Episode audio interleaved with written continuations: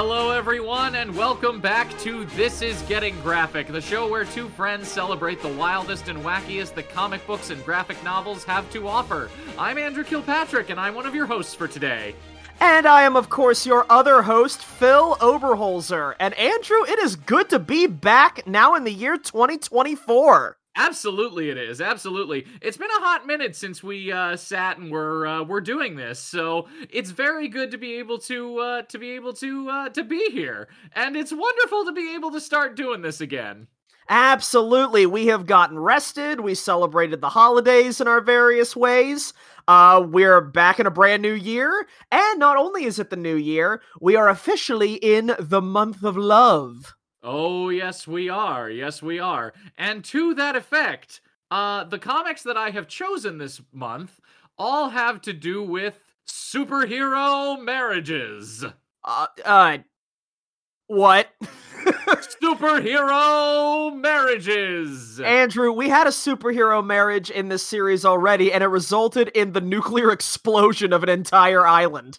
That was a supervillain marriage. That doesn't nearly count. okay, okay, you know what? Touche. You got me on that one. But these are also superheroes, and if I know anything about comics, these weddings are going to end badly because superheroes are not allowed to stay happy. Well, you know, the, that's the thing about superhero weddings. Like, there are a whole bunch of them that go well, and then there are a lot of them that do not. Like, yeah, I know some weddings sometimes end in the story of a demon showing up and gaining power by stealing all of the marriage love that has been acquired between a hero and their bride, and all they do in the face of that is sit around and not talk for a day. I mean, who would ever want to read that? We don't talk about one more day around here. Translation One day we're going to talk about one more day. Years and years and years from now, if at all. But uh loyal listeners, does it count as a wedding episode if uh if the marriage gets stolen? Yeah. Possible next episode. One more day if by popular demand. Stop being the worst. Anyway, it's why you invited me to do the show. but so yes, uh, we are talking about superhero marriages uh, this month, and we're gonna start uh, over in DC, and we're gonna pop into the uh, into the Silver Age for uh, for our first installment here. Oh God, you're just reinforcing my stance that superheroes are not allowed to be happy. A DC wedding that ends with a stabbing. I guarantee it. Yes, but this is a Silver Age DC wedding, so it's going to be very silly. Fine, a walloping. I don't know. Someone's so, going to get hurt. Well, we'll see. We'll see how this goes. So, uh, today we're going to be taking a look at an issue of Superman's girlfriend, Lois Lane. Actually. What? Yep. The first comic of 2024, and we're back to Superman? we're only sort of back to Superman because today's story is also a Batman story. Andrew. Yes. The the title has to do with Lois Lane and Bruce Wayne shows up. Is this gonna get soap opera y? A little bit, a little bit, a lot. Oh fuck but... me. I'd prefer if Superman came in and wreaked havoc. So, so first of all, let's talk about uh, a little concept from DC called the imaginary story. So, um, at DC during the uh, during the Golden and Silver Age, particularly during the 50s and 60s, there were stories that were called imaginary stories. Aren't where... all stories imaginary? Yes, yes, they are, which makes the name for them even funnier. I was gonna but... say that's like calling something the float yacht. but basically, the concept for um, the imaginary story is that it was a story that uh, occurs outside of normal DC continuity. So it's a story oh. that uh, oh. doesn't. It basically, it's the idea that they later took and called Elseworlds, where it's like an alternate universe type of story. They also call it fan fiction. They do, yes. So they but, somewhat canonized their own fan fiction. Kinda, essentially. There are so many Tumblr girlies that are so proud of them right now. So, um, yeah, they they had a lot of these in the uh, in the 50s and 60s, and they explored, you know, various concepts like what if Superman moved to Gotham City, or what if Superman got married to Lana Lang, or Oh, it's if, like the uh, Marvel series What If? exactly. Yes, yes. Oh, okay. That's exactly what it is. I so, like that like, series. oh yeah, yeah. Uh, we're gonna take a look at some what ifs in the future. we Fuck just yeah. haven't gotten to them yet. There's one that I have in mind in particular, but that's neither Uh-oh. here nor there. We're talking about uh, DC's imaginary stories right now. There were a lot of them that were uh, surrounding the Superman books primarily. Well, yeah, Um, because you can do fucking anything with Superman depending on the writer. Yes. And this uh this story is just one of those such stories. And this being an issue of Superman's girlfriend Lois Lane, it also revolves around Lois Lane. And you may have noticed that I said that it was also a Batman story. Yeah, yeah, yeah. I did notice that. Yes. I have not forgotten that in the two minutes since you said it. So, Superman's girlfriend Lois Lane, number 89, has the title The Bride of Batman. Son of a bitch. God damn it. We haven't even started yet. Oh my god. I just immediately my brain is screaming, I don't care. It's like really? We're pulling out this fucking soap opera bullshit.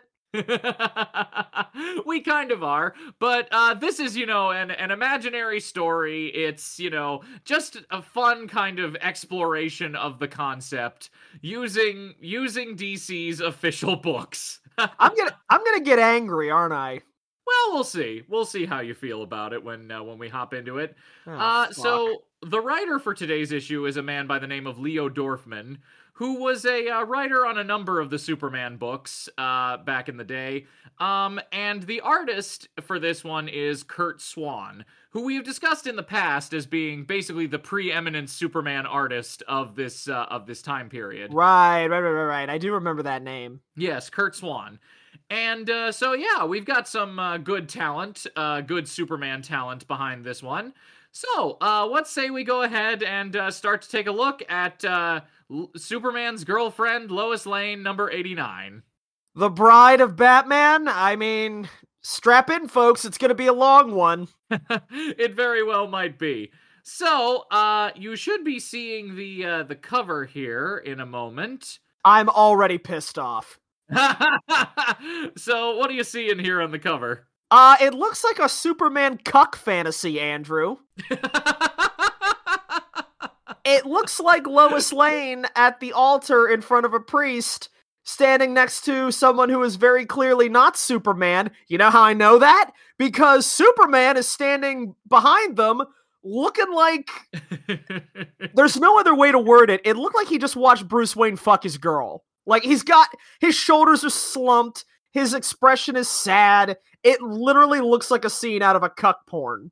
It really kind of does, though. That's that And he, what is he saying? Lucky Bruce Wayne. Lois doesn't know he's Batman. She's marrying only for himself. Dude, if she finds out he is Batman, she will jump his bones on the altar. that does seem likely, doesn't it? Fucking right? Seriously. but yeah, so that's you've pretty much aptly described the uh, the cover here. Um, they're they're at a church wedding, which is which is a lot of fun. Also, I love the uh, the the people in the background. Just all they're seeing is Superman's ass. That's all I'm saying. It's based on the angle that we're looking at here. One guy in the front down in front. Shut the fuck up. This is a terrible day for me. We want to see you lose your girlfriend. All right. Sounds like we're going evil Superman a little bit more quickly in this reality. From now on, you will all refer to me as Homelander. Let's light this candle, huh? I mean, sure, I'll lose everything, but then I'll have nothing to lose. So yeah, that's what uh, that's what our cover is, and it certainly promises a story. So let's. Uh, I I am placing all of my money on the bet that either Bruce or Lois is a shape-shifting alien. Because the last time we covered one of these, it was shape-shifting aliens. And I'm pretty sure in a different story with a similar plot, other than that one, it was also shape shifting aliens. I mean, it being the Silver Age at DC, that isn't necessarily too far from what it could possibly be. But, um. Old school, like, oh my god, I can't believe such and such is doing this, loves the shape shifting alien plot. Of course they do. It's, uh, it's DC in the, in the Silver Age. God, true. It's like 40 different kinds of shape shifting aliens. Absolutely. So let's go ahead and hop into the story proper here, shall we? If we must, love is in the air. All right, so we open up on uh, Lois Lane inside of the uh, of the Batcave, where uh, Bruce Wayne as Batman is swinging down on the bat rope, accompanied by a small child also dressed in a Batman outfit, and um, she is looking at this tableau and thinking to herself, I'm the luckiest woman in the world to have Batman as my husband and Batman Jr. as my son. I am so disappointed that they did not take the app- opportunity to name that kid Bat Boy. right? Come on, it's right there. They were about to get sued by the Weekly World News if they tried that, though. It's such a low hanging fruit that it's on the ground. Also, it looks like Lois just got back from her job as a Vegas flapper girl. What is she wearing? That's a good question. I'm loving like the uh, Roman centurion sandals that she has going on there. they really do well with that orange bath mat that she's wearing. I know, it's great, isn't it? uh, so as we're looking at this scene, uh, the narrative caption comes in and says, "Flake off, Superman! You had your chance and muffed it. Now, Lois. Ow! now, Lois, the girl who carried the torch for you all these years, belongs to another hero. There's no place for you in the imaginary life of the Bride of Batman. I just couldn't be with him anymore when I found out he had radioactive sperm. you know, that does tend to be an issue in relationships. People bring that shit up a lot, and it's always uncomfortable. Mm hmm.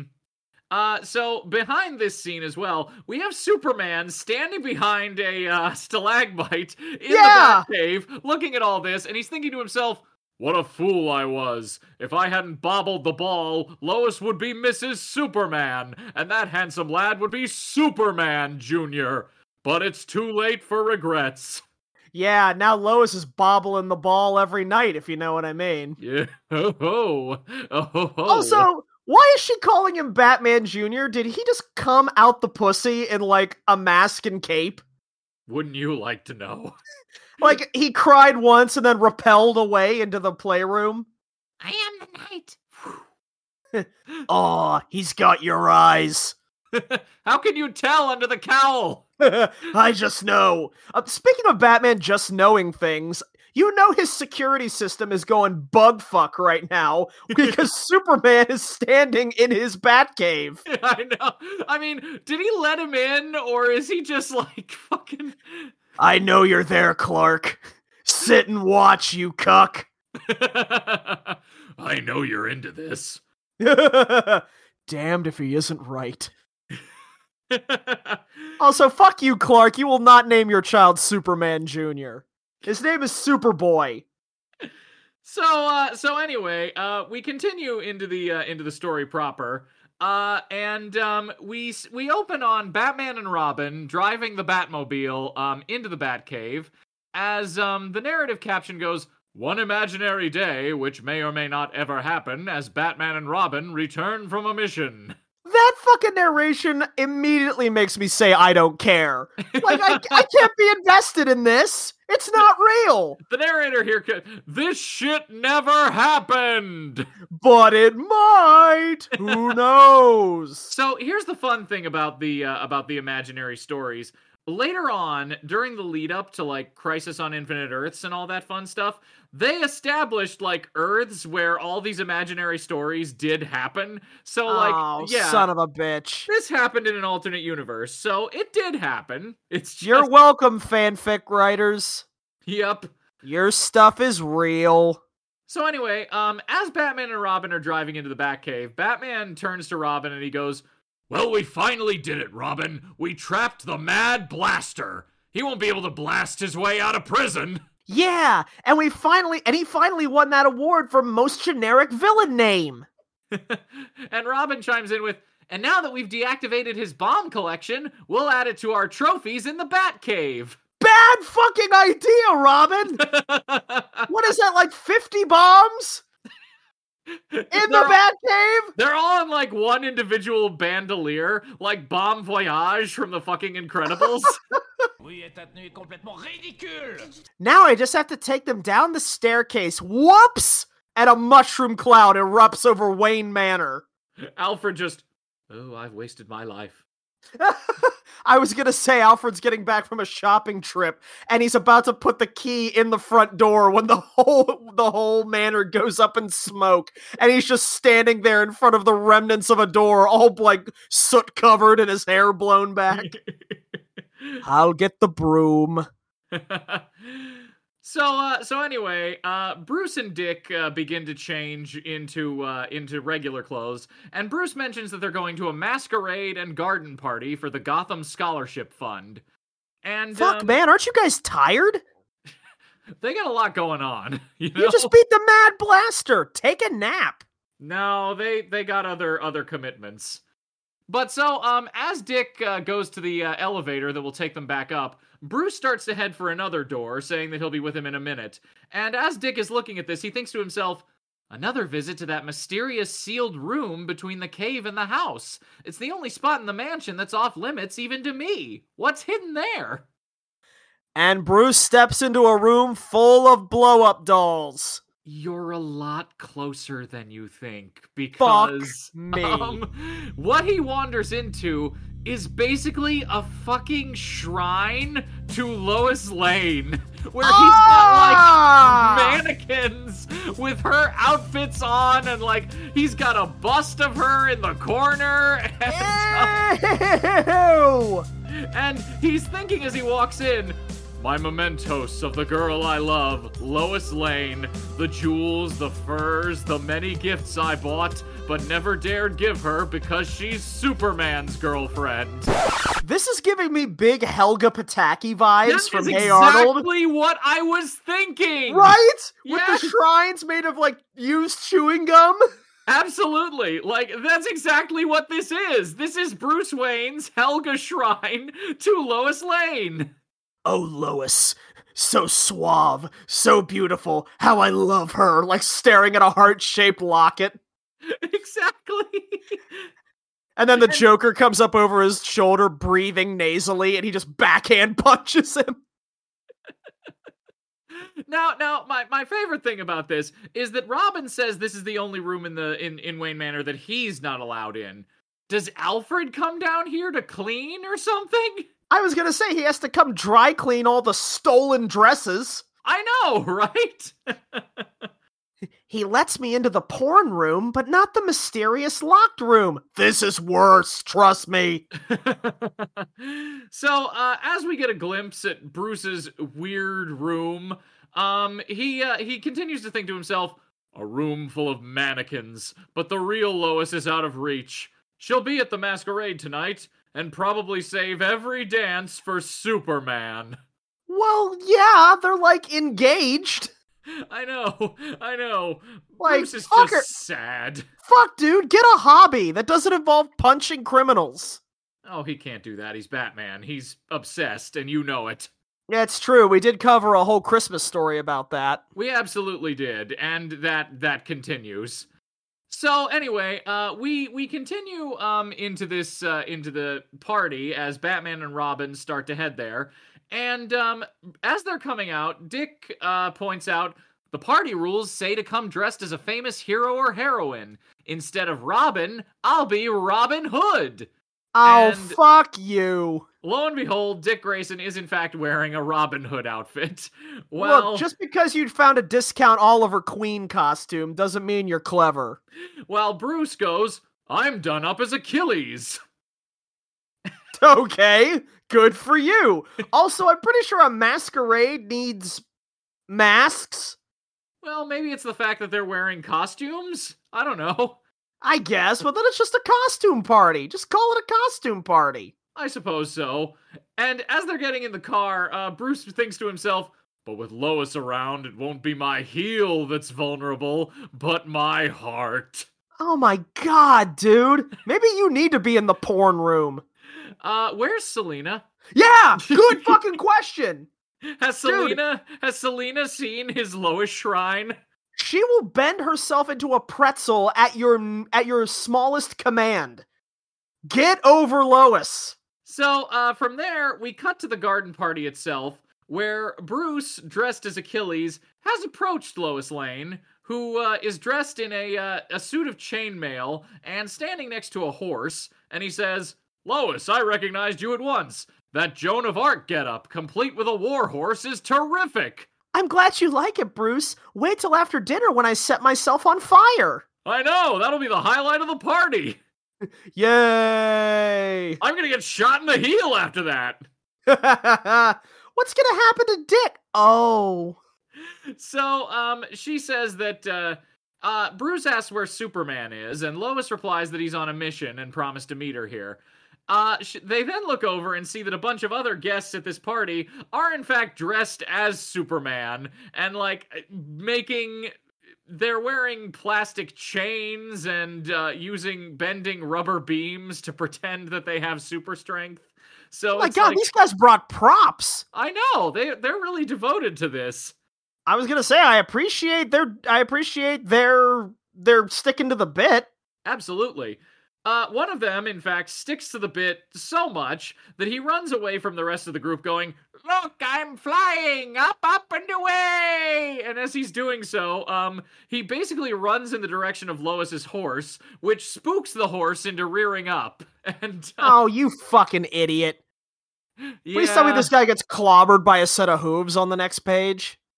So, as the uh, horse begins to rear downward again, about to hit Lois, uh, Bruce jumps out in front with his uh, Achilles shield and um, knocks the horse back into uh, a convenient uh, pool that's right next to them here. Little do you know the horse doesn't know how to swim. Well, what happens now is the horse is like starting to sink because of the heavy armor that it's wearing. So, um, all the all the guys who are dressed as Superman uh, come over and start to pull on the bridle, going, "Relax, folks. We Superman will haul that hay burner out of the drink." What is with the fucking writing in this? With the dialogue? Bobble the ball? This hay burner out of the drink? This really is. What? When did this get written? Uh, this is from 1969. It feels it. It feels incredibly dated. so, uh, as Bruce is looking at this, he goes, "Those clowns couldn't pull a stick of gum out of a candy machine." Ouch. Get fucked, nerds. so, um, at that point, as they are struggling to pull the horse out, uh, the real Superman arrives at the party with Wonder Woman in tow next to him, and Oh. um, yeah, Diana's here too. Is she in street clothes? Uh, she is indeed. So here's the thing about this, and uh, we'll get into this a little bit later. But uh, at this period in Wonder Woman's history, she had actually lost her superpowers and um, had become basically a like martial artist slash secret agent to continue fighting crime while running a mod boutique by day. She's flying. Yes, she is, and that will be addressed uh, a little bit later. But oh, yes. good. yes. Also, did you really need to bring backup for this one, Soups? It's just a horse in a pool. No, I know. And as if to show that, basically Superman goes into the pool, picks up the horse, and um basically flies out again. And Lois goes, "That's how it's done, boys. All you need is flying ability and super strength." And as Bruce is looking on, he thinks to himself, "I just saved her life, but sh- Lois only has eyes for Superman." Well, yeah, she lifted a fucking armored horse out of a pool. Which, side note, Lois, that's a really shitty thing to do to your horse. I guarantee you that horse is not having a good time. It doesn't seem likely, no. So, um, Superman brings the horse down and uh, joins Lois and the rest of the group here. And Lois points out that since this is a masquerade, he should be wearing a different costume and offers, but uh, she says it's fine and offers to dance with him. And he replies, Sorry, Lois, I have to take off on a top secret Justice League mission with Wonder Woman. Since she lost her superpowers, I loaned her a flight ring I got from the Legion of Superheroes. Oh, what the hell? There you go. Oh yeah, that's a real explanation. It was. She lost her superpowers. Well, then how the fuck is she flying? Ring. They have magic flying rings at the at the superhero place. So, upon hearing this, Lois goes, That's four times this month you've broken a date for one of your precious missions. What's Yep. the attraction? Crime fighting or Wonder Woman? Lois, people are dying. People so, are probably getting horrendously hurt. so, Superman urges her to calm down and wait, and she replies, Wait nothing! I'm through being treated like a doormat. You can fly away with that mod Amazon if you like, but don't come back! Jesus Christ! He saved your horse! Who cares?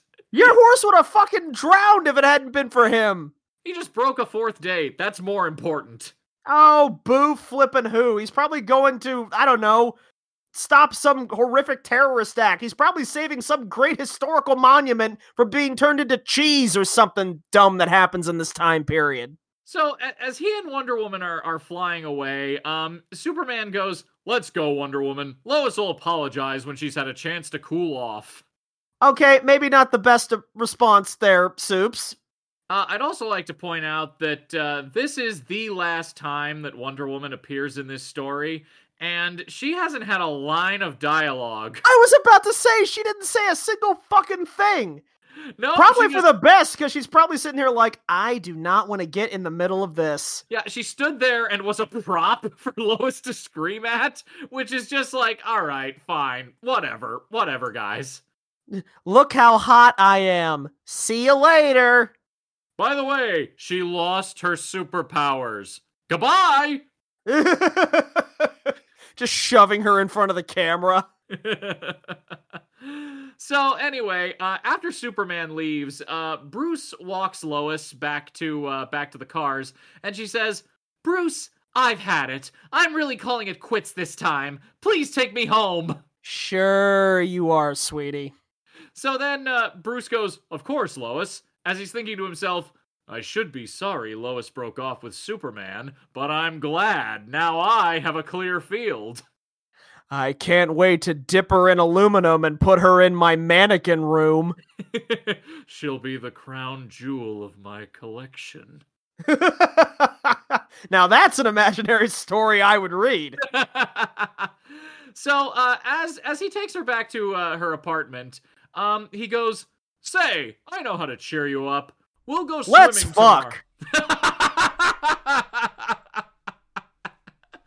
Very forward of you, Bruce. you gotta strike while the iron's hot. no, what he actually says is, "We'll go swimming tomorrow at my beach club." Oh, fuck. Oh, you have a beach club? Well, yeah, I'm wealthy beyond all reason. And there goes the dress. Well, she is thinking to herself, and why not? Bruce is handsome, rich, and he always seemed to like me. Oh, sweetie. Oh, you have no idea. I know. he has a black wig on a doll that he combs the hair of every night. so from there, we cut to the next day at their beach club, where uh they're they're jet skiing or water ski. Yeah, that'd be water skiing. Uh, yeah, they're water skiing. Yeah, that's water. It's not. It's like water snowboarding. a little bit. Uh, but she's sitting on Bruce's shoulders and she's thinking to herself, Bruce is no superhero, but he's a barrel of fun. I guess I was too starry eyed over Superman to notice how attractive Bruce is. I'm so not okay with this after seeing the mannequin room. This is so not okay to me. This is really Like, creepy. Why did we start with the mannequin room? Why did Right? we need the mannequin room? I might be somewhat okay with this plot if that one scene just didn't happen. No, I, I totally understand because I am coming from 100% the same place. Like, it's so unnecessary. Yeah, I he know. could have a picture of her somewhere, like a nice, tasteful framed photo. Nope, mannequin room. No, he has he's stolen her clothes. Well, I don't think that he actually did because remember he said that those were all like gifts that he bought for her but never dared to give her. That's that's almost worse. I suppose you're right. I don't want her to wear these. I just want to imagine she did. I put her perfume on it and now I can think that she's in it. Oh, Hey, Bruce, is there a reason I'm not allowed in this room? go away. It's uh, it's it's training time just for me. So uh, we then go into a montage of uh, Lois and Bruce courting. They're going for like a uh, a moonlit horse-drawn carriage ride. They're uh, going fishing in the deep sea fishing. They're going dancing, and uh, then uh, it says that one night, as they're outside of her apartment, um, she's thinking, "He's so tender, so considerate."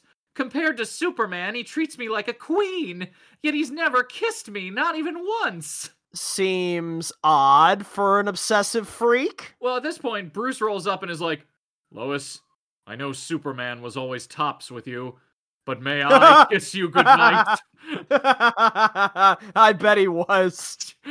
Though judging from how he's behaving in this comic, probably not. I feel like some plastic was involved, if you know what I mean. and then uh, Lois goes, Of all the silly questions, come on, Bruce, time's a wasting. And Why are they talking like this? Even for the 60s, this is weird. because this is how comics were written by DC in the 60s. Oh my god, I feel like I've dropped acid. So, uh, yes, they they kiss here, and um, Bruce is thinking to himself, if she only knew how I've waited for this moment. Ew. Lois is also thinking, mm, he has my heart doing flip flops. I'm going overboard for this guy, and how sweet it is. Oh, that was lovely, Lois. Now can I smell your hair? What?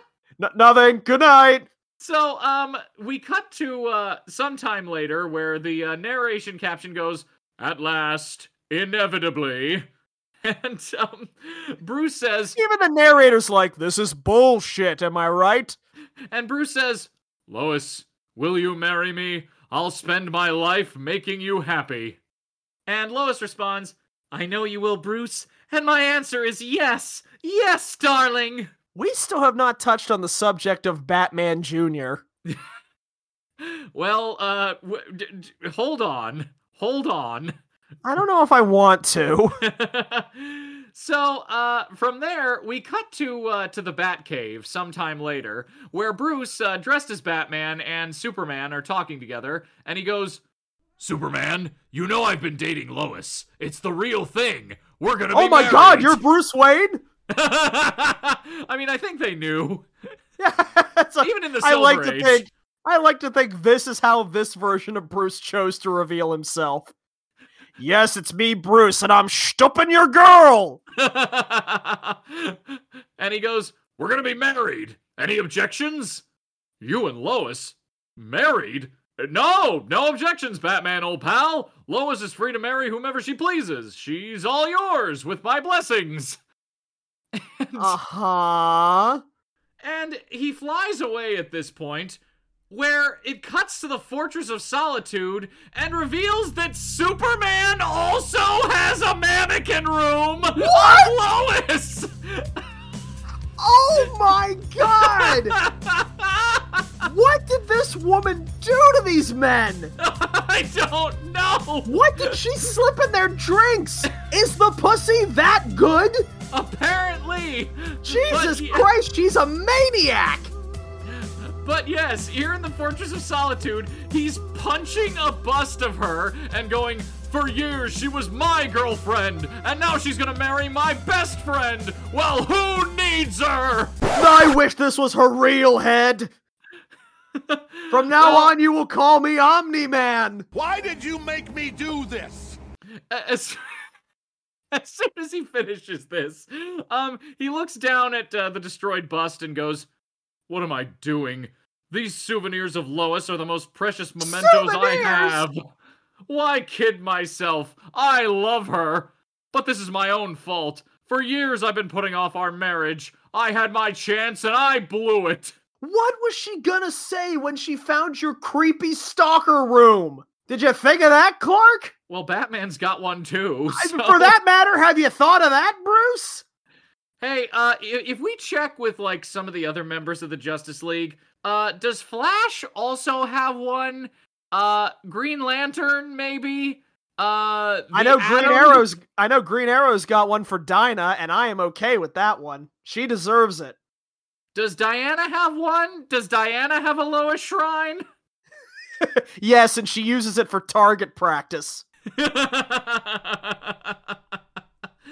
Man, she was a real bitch to me at that party. Didn't even let me get a word in edgewise. And she's just shooting arrows into like into a fucking like clay statue of Lois. uh, so anyway, from there, uh, we do cut to the wedding day, where um, they they are in fact getting married, and um, it's, Superman is standing here thinking, "What a twist! Me, the best man at the wedding of my best friend and the girl I love." He's not even in a tux. He's in his Superman costume, just standing there at the altar. I thought I he was gonna be like in a seat. Nope. No, he's just right there. Well, he's the best man. They just said so. That's um, a you dick. know. That's a dick move for Bruce to do. Let's be honest. It really is. Well, what's even funnier is uh, from from the audience, um, Aunt Harriet, who was a supporting character in the Batman books at this time, leans into Dick and goes, "Wasn't it nice of Superman to fill in as best man when Batman was called away on a case?" Ha ha ha ha ha. Aunt Harriet, I really don't want to talk right now. I was allowed into the locked room to clean. um, I've seen things.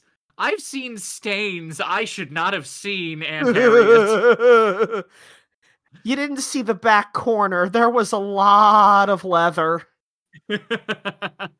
so uh, from there, uh, we cut back to Wayne Manor as they're preparing for the honeymoon, and um, she Lois goes, "Bruce, the car is packed and waiting, and you're leading me through the door of a secret elevator. Is this a gag?" No, this is the start of your horror movie, Lois. And Bruce goes, "Not a bit, darling. There's a nice little surprise waiting below." This is the start of your horror movie, Lois. I mean, seriously, what is Lois to think here? It feels like he's about to murder her. It feels like he's about to lock her in an underground cave that and just like pamper her. It feels like a very it puts the lotion on its skin moment. It really does. This is remarkably uncomfortable with everything that we've seen in this comic up to this point. Why why would you want to go out, honey? You're beautiful and your beauty must be admired. Did you ever watch the Netflix series You? So, um, at this point, he does lead her down uh, and tells her to cover her eyes as he leads her into the Batcave. And he takes a few minutes to uh, change into his Batman outfit and uh, tells her to open her eyes again. And when she does, she looks and she's like, Batman, but you were supposed to be on an important mission. Why are you here? Who has a better right to be in the Batcave? Lois. Lois, you're smarter than this. Then again, maybe she isn't. She still hasn't figured out that Clark is Superman because of a pair of glasses. So at this point, uh, Bruce takes off the cowl and looking at Lois goes, and my important mission was my wedding. Oh, fuck you, dude. And Lois You goes, fucking dork. Lois responds, Batman, Bruce, but I never dreamed that you were Mrs. Batman. Well, it's no dream. Hey, this is not the happy ending you think it is, Lois. You are going to be kidnapped tomorrow. And I hate to say it, but Batman's villains are way worse than Superman's. So she's he's spinning her in the air and she's going, This is the nicest wedding gift any bride ever received. No, it's not. No, it But- really isn't. The Joker exists, Lois.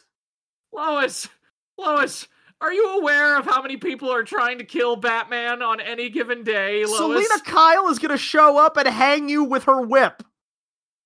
So, um, at this point, he takes her to another uh, area of the Batcave, and he's showing her like a map of everything that's in there, and goes, "When we return from our honeymoon, I'll give you a guided tour of the Batcave and explain all its secrets."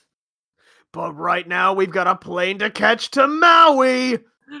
Pretty much. So, as they start heading for the elevator to go to their honeymoon, from the corner, um, Robin is standing next to uh, the wall here and thinking to himself, I remember when I first came here. Bruce shared his secrets only with me. Then along came Alfred, Superman, What the- hey, no, Supergirl, no, and Jimmy stop, Olsen, and stop. now Lois. That's an immediate inaccuracy. Alfred was here before you, you little brat. Actually, uh, with the Silver Age continuity, Alfred was hired later in life. He Oh, did not actually raise that. raise Bruce. Fuck that. So. That's not right. It's a different continuity. Oh, from now on, you can call me Red Hood. But I love the list here too: Superman, Supergirl, Jimmy Olsen. Yeah. Everybody's been down here. you know, Jimmy came into the Batcave and Dick was like, fucking really? Really? Another fucking teenager. This guy? This guy. You let this guy know who you are. So he continues. The others were friends and partners, but with Lois around, I'm afraid I'll be low man on the totem pole. Maybe the time's come for this Robin to leave the nest. Should I be starting to fight crime on my own without Batman? Is this this universe's birth of Nightwing? Boy, that would be nice, wouldn't it? And kind of, it'd be the stupidest motivation for him becoming Nightwing. it really would. But, you know, if he comes in the next page with a disco collar on, I'll be thrilled. That's fair. That's fair. So anyway, uh, what actually happens is we cut to about a year later where uh, Lois has given birth to a son, and Bruce says, Dick, meet a new member of the team, Bruce Wayne Jr. You know, I'm still having second thoughts on the name. I was considering Damian. No! yeah, that's another person that's coming to kill you, Lois. so, um, Dick It is wonderful to meet you. My name is Talia. Stab. So outwardly, Dick is, you know, happy about this, but inwardly he's thinking, what a kick in the head. Now Batman may have to quit the crime busting game to devote more time to his son. Oh, boo fucking who? How dare he? This is the second time I'm gonna say it. Get the fuck over it. yeah, Ro- Robin in this story really is not endearing himself to you, is he? Everybody is so whiny in this book. so from there, uh, again, we cut to a couple years later, where Bruce Wayne Jr. is a uh, is a toddler now, and they bring him down to the Batcave, where Robin is objecting that the Batcave is no place for him, but Batman replies, "Cool it, Robin. I brought him here for a purpose. My son is about to start training for his career as Batman Jr. Someday he'll take my place as a crime fighter." No, Batman, you don't understand. We have 50 bombs down here. Remember that? Remember three years ago when we brought them down here? They're still here. We turned them off. They haven't been made inert. I hope he doesn't touch anything because, like, this place could go up like a Roman candle. Ooh, pretty button. And again, a mushroom cloud appears over Wayne Manor. So, at this, what's even funnier to me is that this kid is two years old. Yes! And he's apparently training to be a crime fighter. Like, there's a lot of jokes about Batman creating child soldiers, but I didn't think that he started them this young. I was gonna say, this sadly tracks for Bruce Wayne, let's be honest. it really does, though. That's the sad part. The other day, he learned the square peg goes in the square hole. Now it's time to learn justice. So at this point, uh, Lois comes down and reveals that she has also made him a tiny little Batman costume. Why are you okay with this, Lois? He's two! So Robin walks over to Bruce and goes, So he's to be your heir, eh? Where does that leave me? Oh god, this is this Robin's villain arc. So Batman responds, You know every trick in the crime crushing catalog. You'll teach little Bruce acrobatics, chemistry, fingerprinting, the works. He's two! He has he is nowhere near learning the modicum of what those mean. so, uh, He knows the sheep goes ba. That's what he knows. D- Dick, meanwhile, is thrilled by this and raises Bruce Jr. in the air, going, Me, Professor Robin of the Batman Anti Crook College, it swings. Really? Wow, that's all it took to make you calm down, huh, kiddo? Give you a give you a professorship. So, um, at this point, um, we then cut to a very small panel of Bruce and Dick and Bruce Jr. throwing batarangs at these dummies that they have in the Batcave, and um, the Bruce Jr. is going, "Wee, me hit Batman with batarang." This is not okay. No. This is so wrong. Absolutely not. Child Services has never needed to show up at Wayne Manor more than it does right now. And Child Services has needed to show up in Wayne Manor for years. Years, years, and years. Ever since he got Dick. Now it's even more serious. It's so bad now. so, um, as Bruce is tr- uh, praising Dick for his training abilities, Robin goes, The kid catches on quick. Give him a few years, and the dynamic duo will become the Titanic Trio. Why is everybody okay with what is going on? Did everyone fall asleep on a nuclear reactor in this story? Evidently. Why is everyone's brain paste? Everybody's just so cool with this. They shouldn't be. Why did Lois make a little mini baby Batman suit? You'd think Superman would come busted through the wall and go, All right, I need to put a stop to this. What the hell is going on here? You're going into an orphanage and you're going to jail. You're going to jail. nice little callback to our Batman Noel episode. um. So anyway, from there, uh, we cut to uh, the uh, Oh second God. part of this story. So that was all part one of this story. Jesus, Andrew. I feel like we've been reading this comic for 30 years. So here comes part two, where it says that Lois continues to enjoy the life of a millionairess, where uh, it shows that she has uh, formed foundations to help the less fortunate, and uh, is generally doing really well, uh, being the uh, the wife of Bruce Wayne. So Where's your her. son? He's down in the Batcave being beaten to within an inch of his life. I was gonna say- to, to enable him to take pain out there on the field. I'm waiting for her to be at a press conference and some reporter to have the balls to raise his hand and go, Where's your son? We haven't seen Bruce Wayne Jr. in public in two years. Where is he? He's learning the way of things from his father. It just smash cut to Batman German suplexing his five year old into the ground. and now it's time to learn survival training. We'll be leaving you in the forest with only a week's supply of food. It's up to you to make your way back to Wayne Manor. And knowing that kid, he made it back in two with a bear carcass dragging behind him. He's a chip off the old block. I killed three more, but I thought we wouldn't have enough storage space. You're right. Now we're eating tonight. That's my boy. Wipes away a single tear. So anyway, uh, from from Lois, uh, you know, basically showing that part of her life, we cut to um the a room with a whole bunch of guys in pinstripe suits in it. Where ah, it's revealed- criminals. Yes. it says That's all that- we need in this time. It says that Gotham City's crime syndicate is holding an election, and one guy in front of them, wearing a pinstripe suit, is going, Since Big Steve is now a guest of the state for 20 years to life, we need a new leader. The three candidates are Slug Durkee, who has 20 murder arrests and no convictions. no. no. I, I refuse. I refuse. Slug Durkee? Slug Durkee. And he's taken over for Big Steve? Big Steve. Their leader was Big Steve, and one of his replacements is Slug Durkee. Did a fucking alien write this book?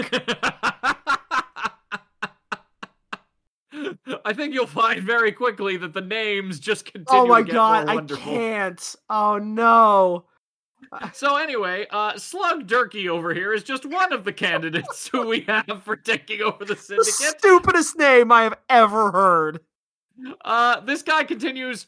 Clip Vance, the country's top con man. That's arguably way better. that just sounds like a used car- That just sounds like a used car salesman. Yes.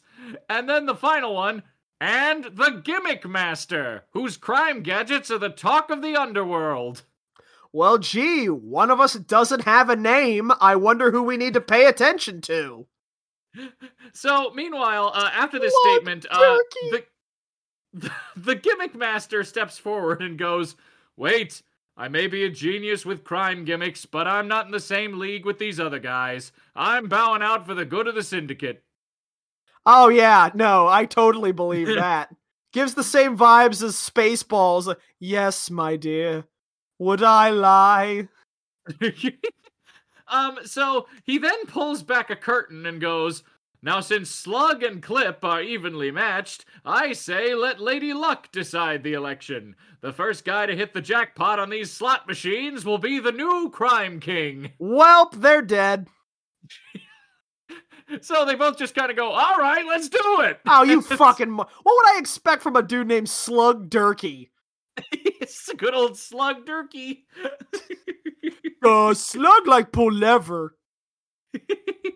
so they do pull on the uh, on the slot machines, and uh, Slug goes. Uh, fr- from the slot machines come brilliant bursts of light, and Slug goes, "That light, it's doing something to my eyes."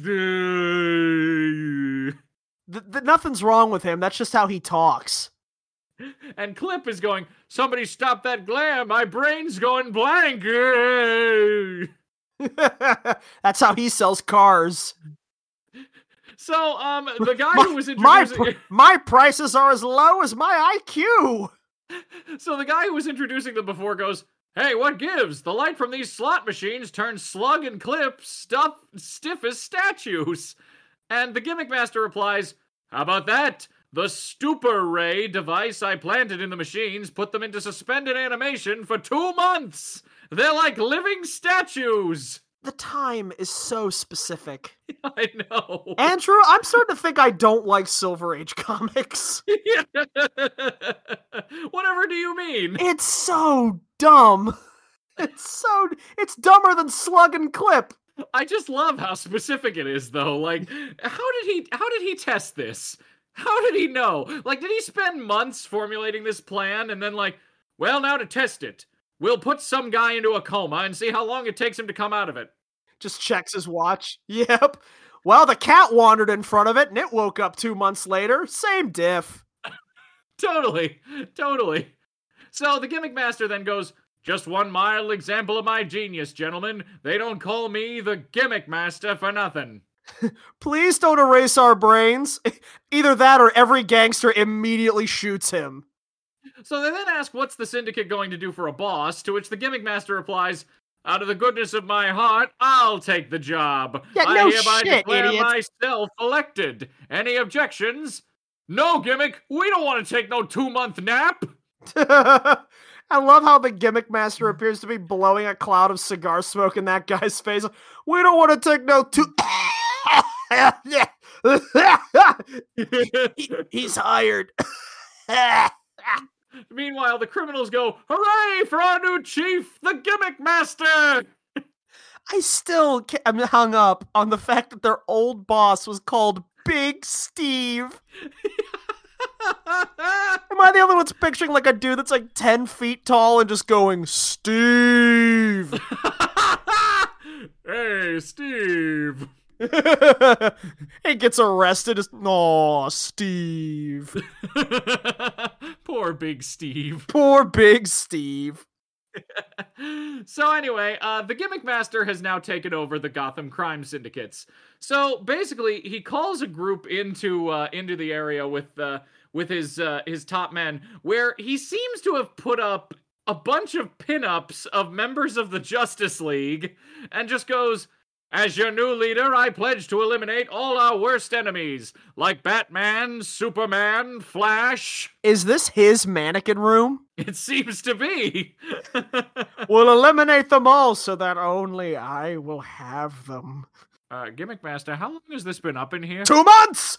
Anybody else want a two month nap? I love the idea of him just like flash banging these guys in the face and they just immediately drop. Two months. Uh, Gimmick Master, I, I meant to tell you, those socks don't really go with that pair of slacks. Two months in the hole. Ah!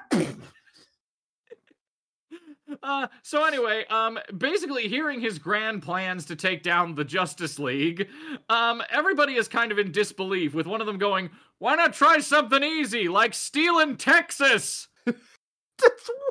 Was that Slug Durkee? No, no, Slug That was like a plan he'd come up with. no, remember Slugs in a two-month coma.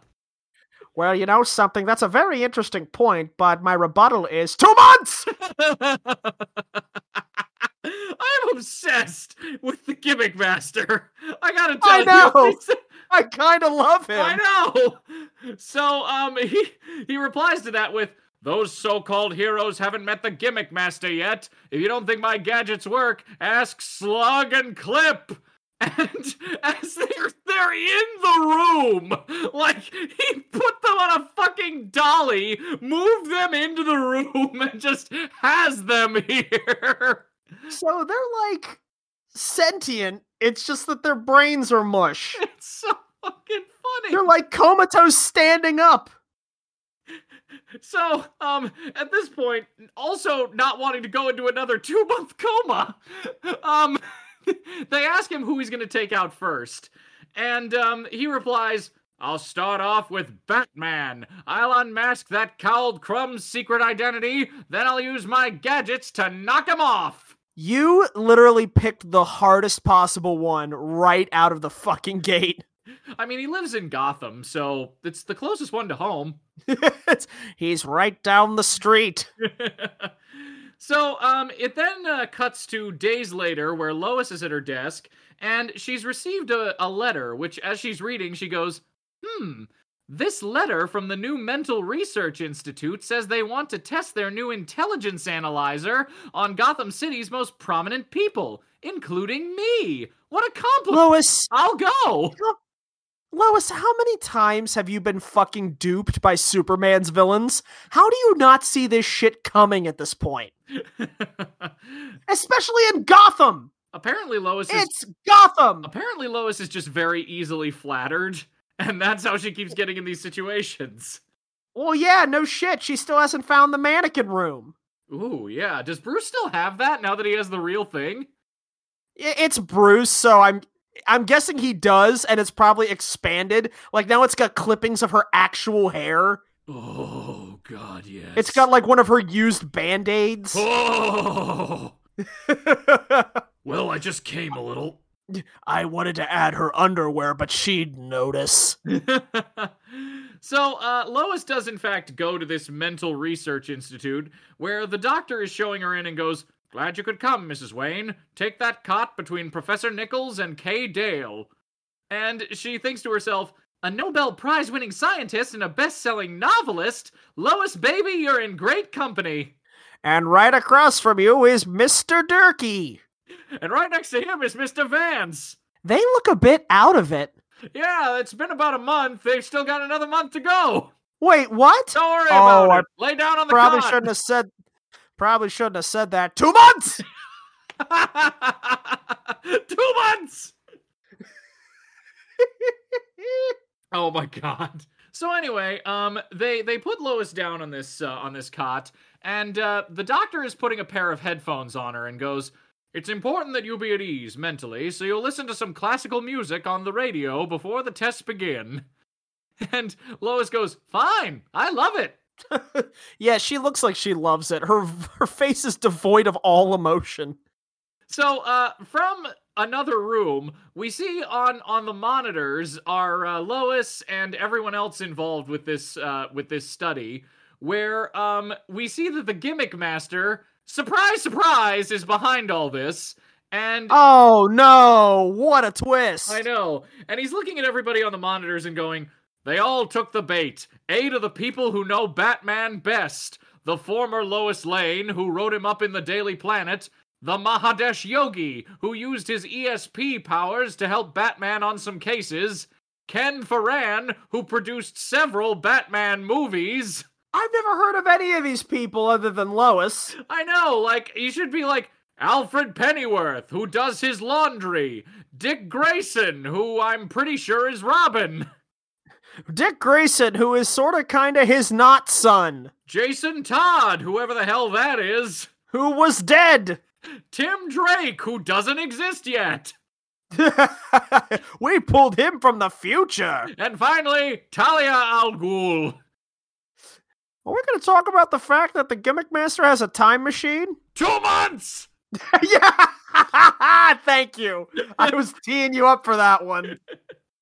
So anyway, um, his aide, who weirdly enough, he looks like John Lithgow. Like, I'm sorry, the art just Oh my God, he him look exactly like John Lithgow, and I have a hard time getting around that. Well, we know which voice you have to do for this guy. So he goes, "Okay, okay, skip the case histories. Let's just get this show on the road. Make with the gimmicks." Don't say make with the gimmicks. That doesn't sound threatening. So the gimmick master does go that this is where the action begins.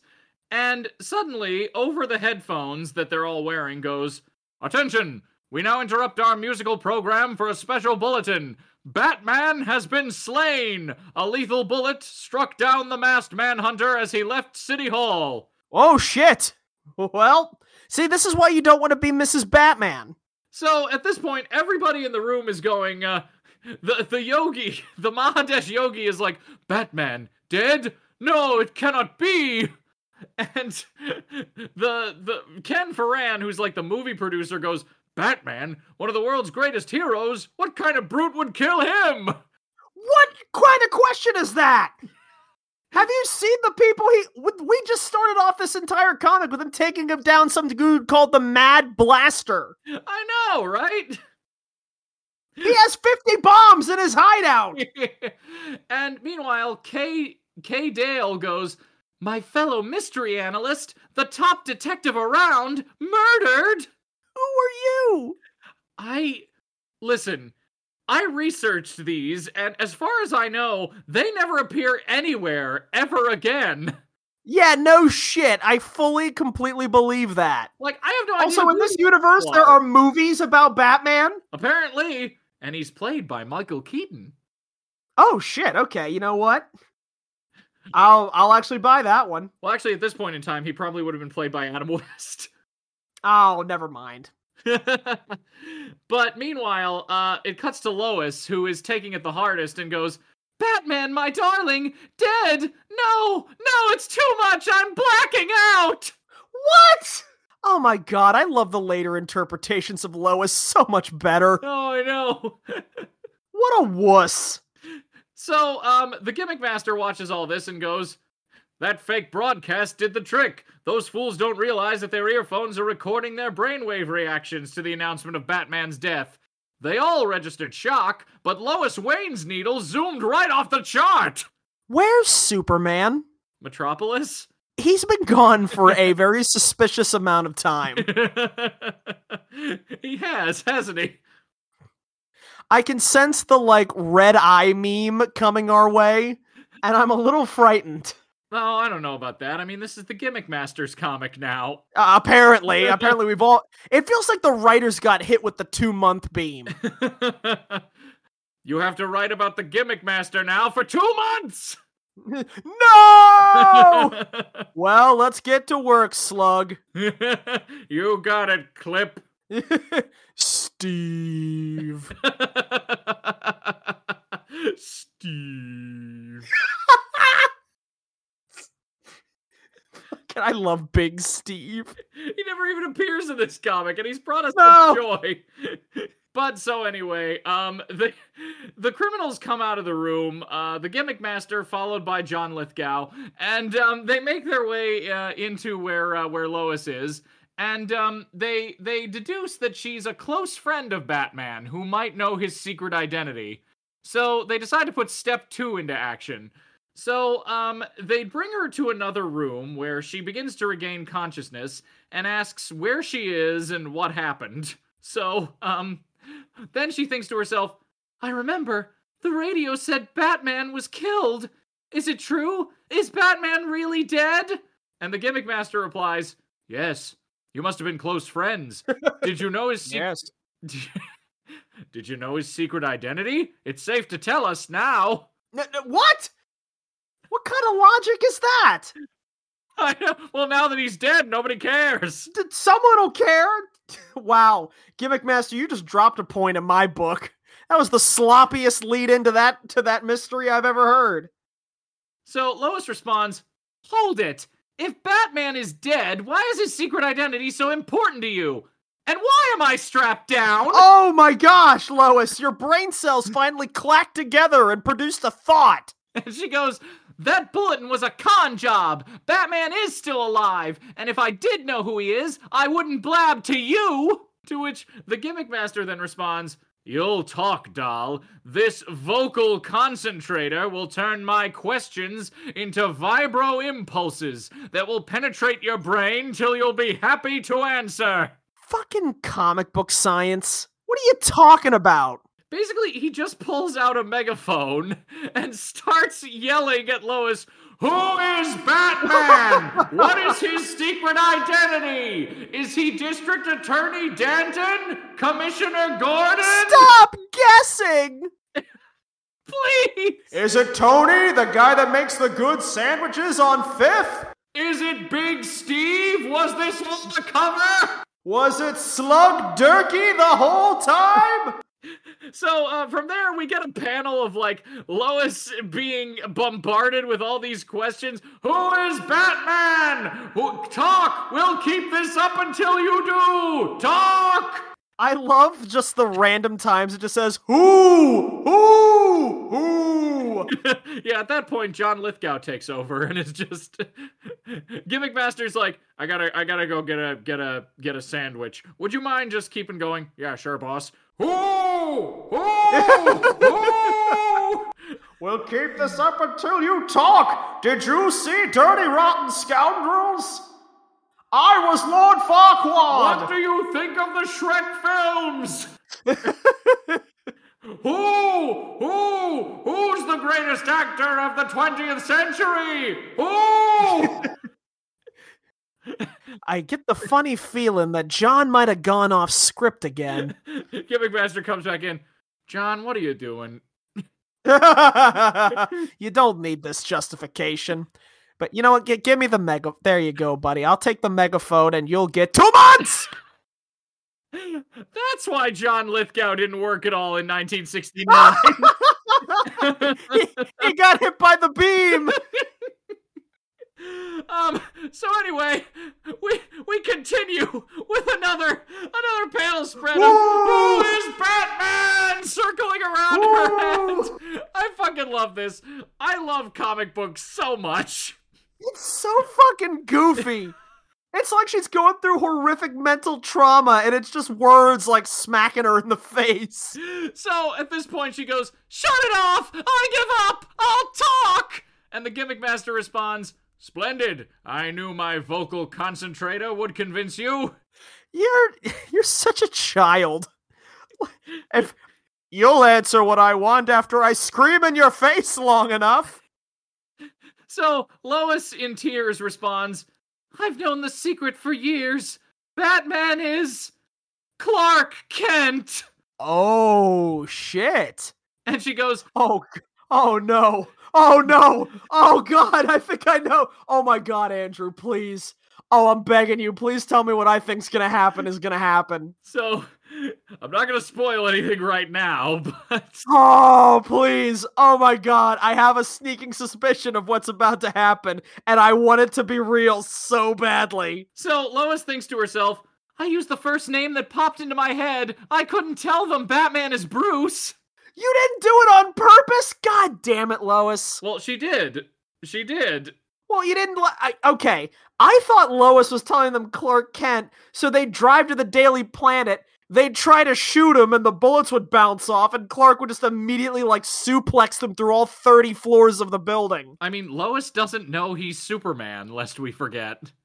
Motherfucker. God damn it. So she just said Clark Kent. Great, so she got her ex boyfriend killed, essentially. So at this point, uh, she slumps down into the pillow, crying again, and the criminals are like, Kent, but he lives in Metropolis, not Gotham City. hey, wait a minute. and John Lithgow responds, "With the Batplane and the Batmobile, he could commute easily." wow. nice work, John. Th- thanks for that. Way to way to back up this idiocy. Thanks, Sean Lithgow. I'm glad you could be here. I miss Slug Durkee. uh, the gimmick master then replies, "I told you my gimmicks would work. Now it'll be a cinch to knock him off." Stop talking like that. So at this point, um, they take Lois and they deposit her on a street corner and then drive away. Why wouldn't they kill her? Well, then they'd be guilty of murdering the wife of one of the most important citizens of Gotham, I guess. They're already they are on their way to murder the greatest superhero on the planet. Yeah, I, I don't know why they care so much about it, but yeah, they just let Lois go. They, she knows where their hideout is. Well, no, she doesn't. She says that she was wearing a blindfold. Ow, whatever. Yeah, but she goes, It's too late to get the license number of Gimmick Master's car, but I better hurry home and tell Bruce what happened. The car is right there. Her memory's not that good. No, apparently it isn't. So anyway, she goes back to the uh she goes back to the Batcave where she meets up with Bruce and he goes, "That phony mental institute was shut down when I checked it out after you disappeared, Lois, but thank heavens you got away safely." Safely is a relative term. I got yelled at by a megaphone for four hours. What? Bruce, have you seen Dirty Rotten Scoundrels? Please tell me you have. What the hell are you talking about? What did they do to you? John Lithgow was there. oh, honey. and he hasn't even won any Emmys yet. Lois, you need to stop. I haven't seen the end of Dexter. um, but so Lois replies, The gimmick master tried to make me reveal your secret identity, but I outfoxed him. I said you were Clark Kent. Now that nerd's gonna die. Pretty funny, right? Lois, that's pretty fucked. Yeah, it's actually a lot more fucked than you realize, Lois. So Lois then continues, Quick, we must warn Clark. That fiend will be out to kill him. And Batman replies, Relax, I'll get word to him. And thinks to himself, Ha! I never told her that Clark is Superman. Those hoods couldn't hurt him even if they used an H bomb. Oh my god, I am so ready for these fucking Three Stooges criminals to get bodied by Superman. So, um, we cut to Metropolis, where Clark Kent is just walking down the street, and um, the gimmick master goes, "Let me just activate this remote control trigger device." Triggering what? Well, you see how he's walking next to a fire hydrant? Apparently, that fire hydrant was a dummy, which explodes next to him, and Clark thinks to himself, it would have killed any normal person. I better act stunned so they won't guess I'm invulnerable. How long did they have to wait for Clark to walk down this specific street? They've been here for two months. Huh, I was gonna say. I'd much rather have gotten the beam. This is so boring. Ah, that car has been tailing me for seven weeks now. Probably nothing. So, uh, meanwhile, John Lithgow is observing this situation through some binoculars and goes, He's staggering back into the Daily Planet building. Your hydrant gimmick flopped, boss. gimmick... God damn it, we waited five weeks for this. And the gimmick master replies, He was lucky this time, but I have a hundred other trick weapons, any of which could finish off Mr. Batman Kent. Oh my god, is the is this next couple of panels just gonna be Bruce Wayne get uh, gonna be Clark Kent getting pinballed around between between traps? Um, so actually what happens is up on the roof of the Daily Planet, uh, Clark is changing into Superman, and he's been joined by uh by Batman, and Superman goes, That must have been the gimmick master who tried to kill me. Next time I come through a surefire murder attempt, he may realize I'm invulnerable. And that you must be Superman. We'll have to prevent that. well, he'll realize you're Superman when you come exploding through his wall, dressed as Superman. a little bit. Oh, fuck. Clark Kent was actually Superman. and guess what, Gimmick Master? Now that you know the truth, you're gonna be in a coma for two months! But I'm the one who uses that device. Ah! Haha, you're right. I'll just kill you. Snap. So anyway, um, the next day in the uh, in the paper, Bruce is reading about an attempt to assassinate Clark Kent, and um, Lois goes, "Mystery assailant, my foot. It was the gimmick master, and he'll keep trying until he kills poor helpless Clark, unless we stop him." And Bruce Poor responds, helpless Clark. Meanwhile, the headline is like 47th attempt on the life of young reporter Clark Kent. "Very lucky man, this Clark Kent." Thank God that bullet bounced off the frame of his glasses. so um Bruce says if only they could catch the gimmick master red-handed. To which Lois responds, "I have it. I've arranged for a private performance of the Gotham Opera for the Wayne Philanthropic Fund, and Clark is supposed to cover it for the planet." Sure, that's a perfect place to bait a trap. Man, I'd sure love to go enjoy the opera without the risk of getting shot at. So we cut to the next day at the opera where Clark and Lois are up in a box together, and Clark goes, Are you sure everything is all right, Lois? I feel like a sitting duck in a shooting gallery. It's just, Clark's acting always kills me too. I know. Oh, better act like the cowardly lion for a little bit. No, I feel like a sitting duck in a shooting gallery, Lois. Duh. All right, I'll face that gimmick master. There's just one thing I want you to do, Lois. What's that? Talk, me, out, of it. but so anyway, um, Lois responds, "Stop shivering, Clark. You're perfectly safe. All the guests are friends of mine, and we have private guards watching every door." They're the mob, Lois. They can get in anywhere. So, um, Clark is looking at this whole situation uh, with his X-ray vision, and he goes, "They certainly are taking every possible safety measure. Lois's guards are checking the guests at all entrances." Cool, cool, being thorough. So then, um, Lois goes, "Now just relax and enjoy yourself, Clark. You're in for a treat. A gala performance of Carmen." And Clark responds, "Carmen? Doesn't that opera end with a death scene?" Clark, laying it on a little thick there, buddy. Relax. it says that now left alone, Clark discards his role of a jittery weakling, and he leans forward all suave like, and he's like, Ah, one of my favorite scenes in Carmen, the entrance of the Toreador Escamillo. oh shit. Okay, okay. So apparently Clark is very familiar with opera. Yeah, he never showed Lois that. He was too busy going on missions with the powerless Wonder Woman. So, uh, meanwhile, uh, this Toreador comes out and is very much not singing in French, which Carmen is in. I thought I thought Carmen was an Italian. Uh, no, Carmen is uh, was written in French. I actually never knew that. Okay. Yeah, there you go. But it's aren't they Spanish characters? Yes, but the opera's, Opera's weird. Yes. So anyway, as he's listening to this guy sing, he goes, that Toreador sounds more like the bull. The guy who gave him this role must be tone deaf. And Clark. we zoom in a little bit to find that Escamillo has been in fact replaced by the gimmick master.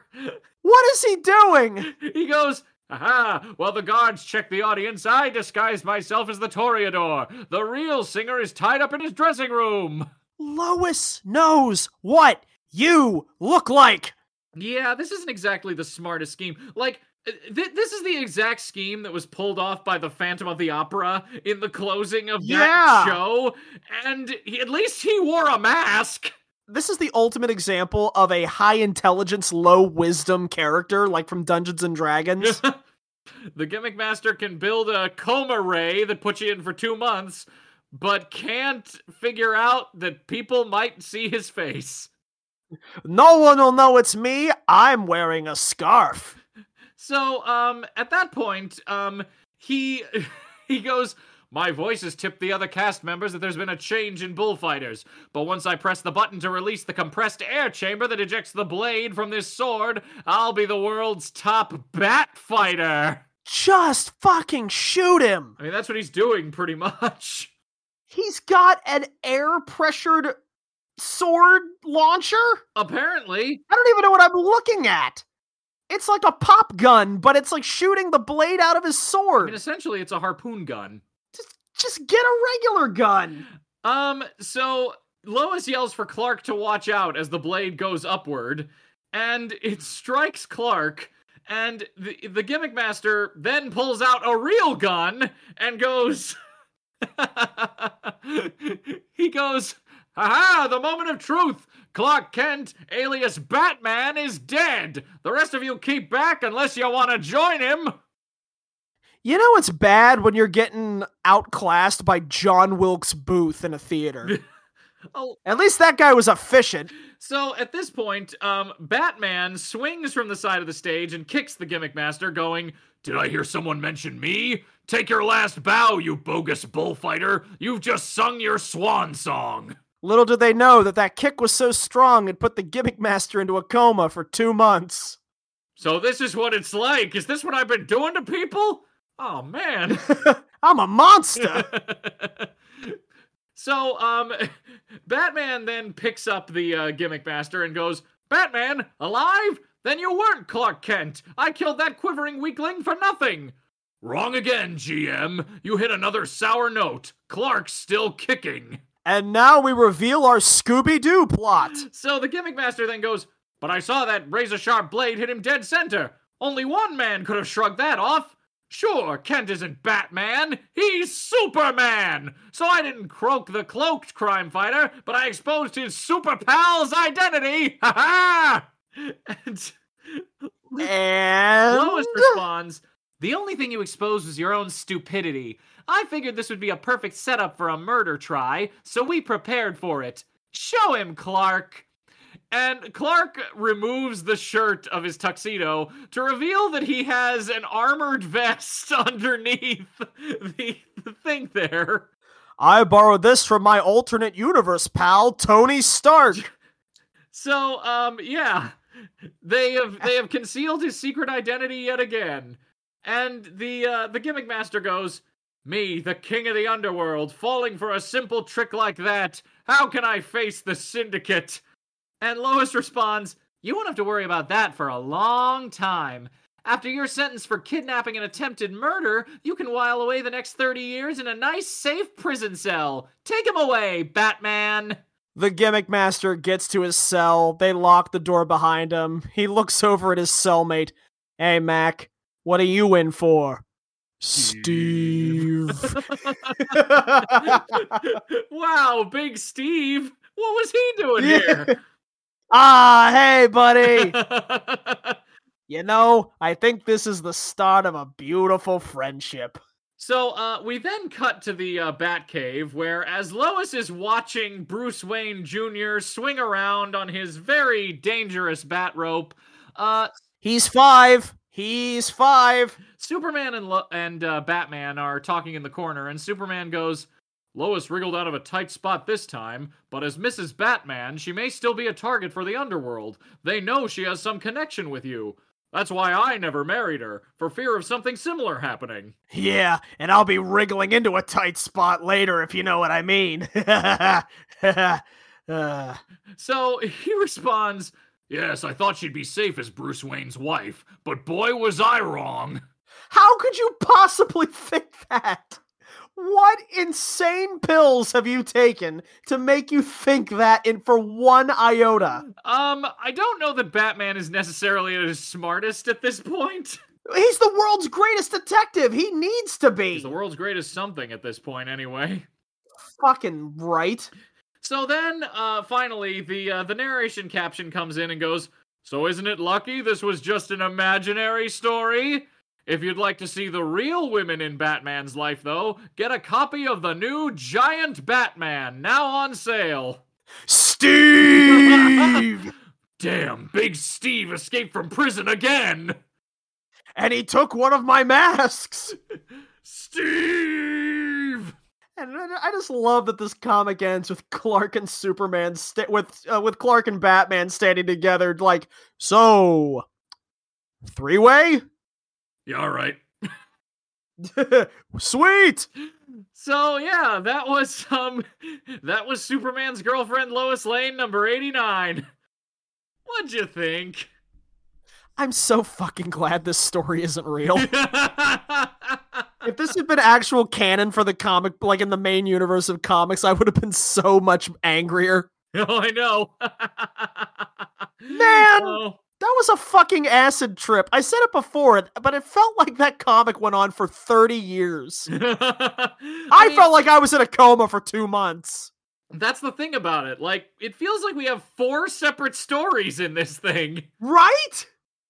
That shit was so long. Like, that was I mean, so long. Like, I mean, we start with Bruce courting Lois, and then we move on to, like, Bruce Wayne Jr. being born and Dick having problems with it or whatever. And then That gets on- resolved. And then we move on to the Gimmick Master and him kidnapping Lois. And then we move on to the Clark Kent murder plot. And it's like, okay, there's a lot going on in this thing.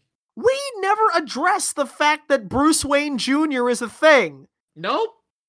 That just never comes to fruition. We're Nope, just like, they- yep, that's a five year old crime fighter. Anyway, Nope, we we introduce him. We we use him for a little bit for, you know, Dick's I don't know, pathos, if you will, and then nothing. hey, we're t- hey, we're abusing this five year old. Anyway, Slug Durkee. Good old Slug Durkee. That I- fucking name. Who pitched that fucking name? Leo Dorfman, presumably. What?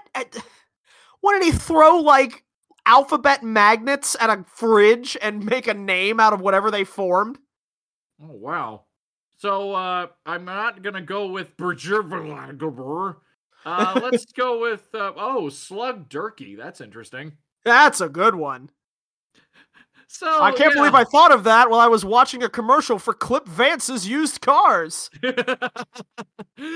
yeah, um I, I very silly story. I do enjoy it for its inherent ridiculousness. Oh my god, man. That that that was an acid trip. Absolutely, absolutely. So this feels like a good time to pivot into uh, what you think was your wackiest character and wackiest situation for this one. Oh, wackiest character's really hard this time, but you know, I think it's really hard to pick. I think for wackiest character, weirdly enough, I'm probably gonna have to give it to the gimmick master. Good, good. I- I'm gonna give it to the gimmick master only because his his convoluted ass plot to to assassinate Clark. The only other person I feel like that really comes truly close is Bruce for his unhealthy obsession with Lois. the mannequin room. Yes. Yeah, exactly. And then just like, I can't believe it. I can't believe it.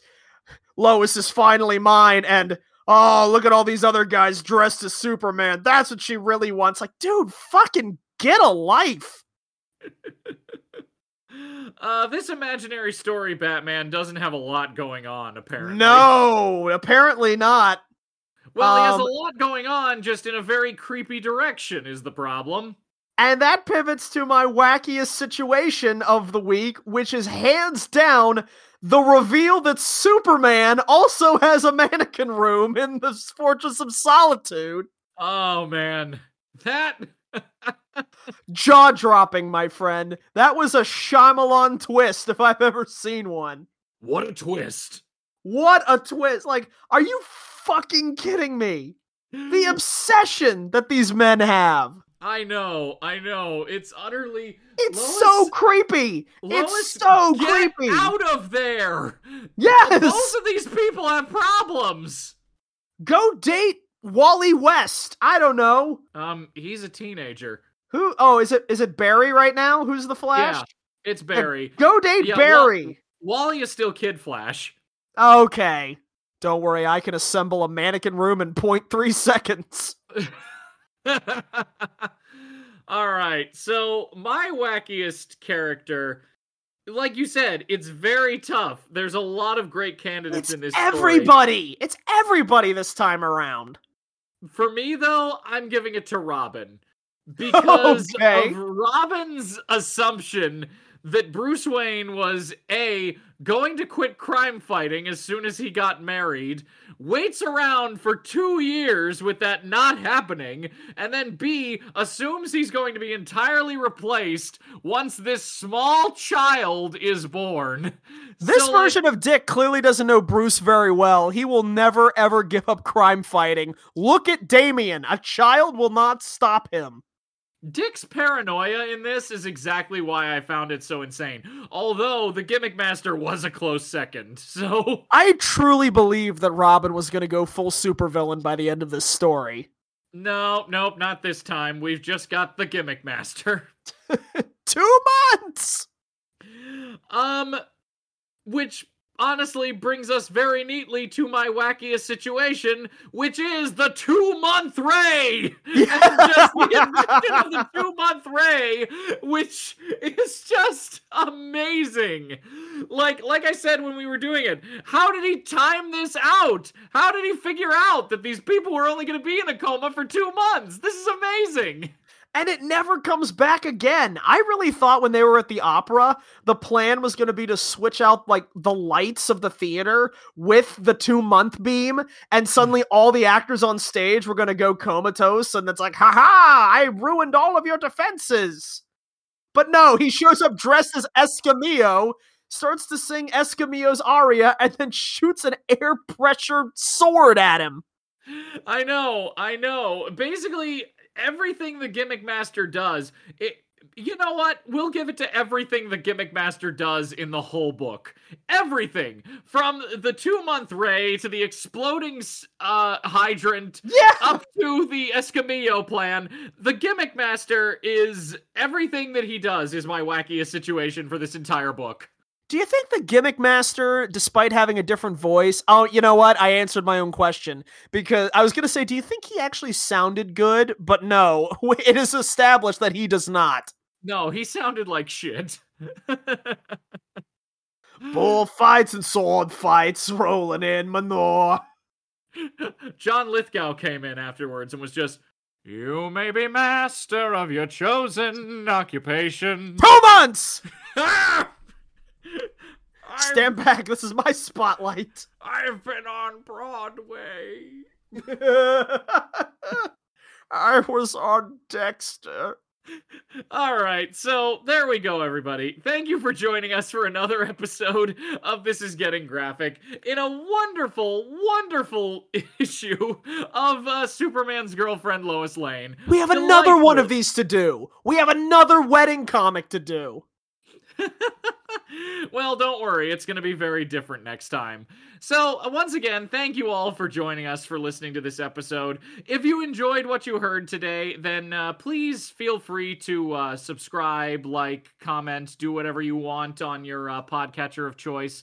Uh, share the show with a friend or a loved one. It really helps the show to uh, to grow, and we're uh, we're doing great in that uh, in that area recently. So uh, keep it up, keep up the good work, people who enjoy this show. We enjoy doing it, and we hope you enjoy listening to it. Hell yes, we do. And thank you very, very much to all of our recent new supporters. It really, really helps us out, really gets our name out there, and helps us to do this thing that we love to do and make you guys laugh. So thank you very much for that.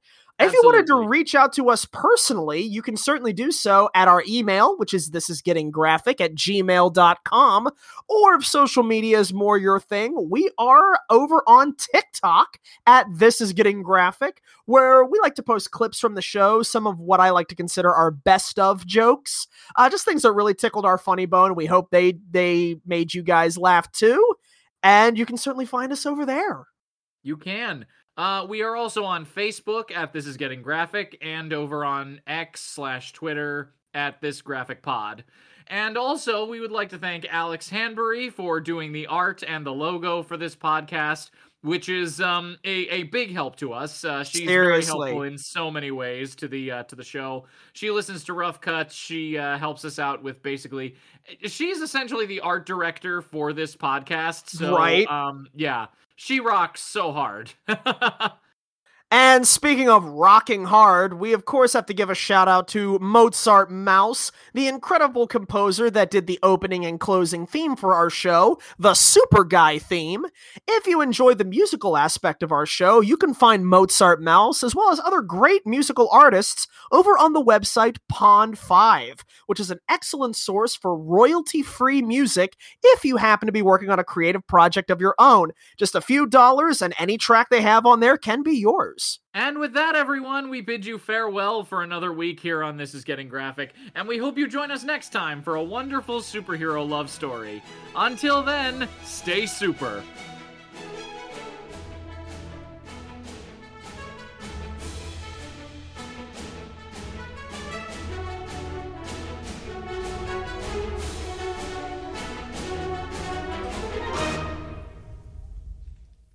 The only reason that's a little creepier than I, I think it should be is because he's kind of mannequin esque, and I don't like mannequins.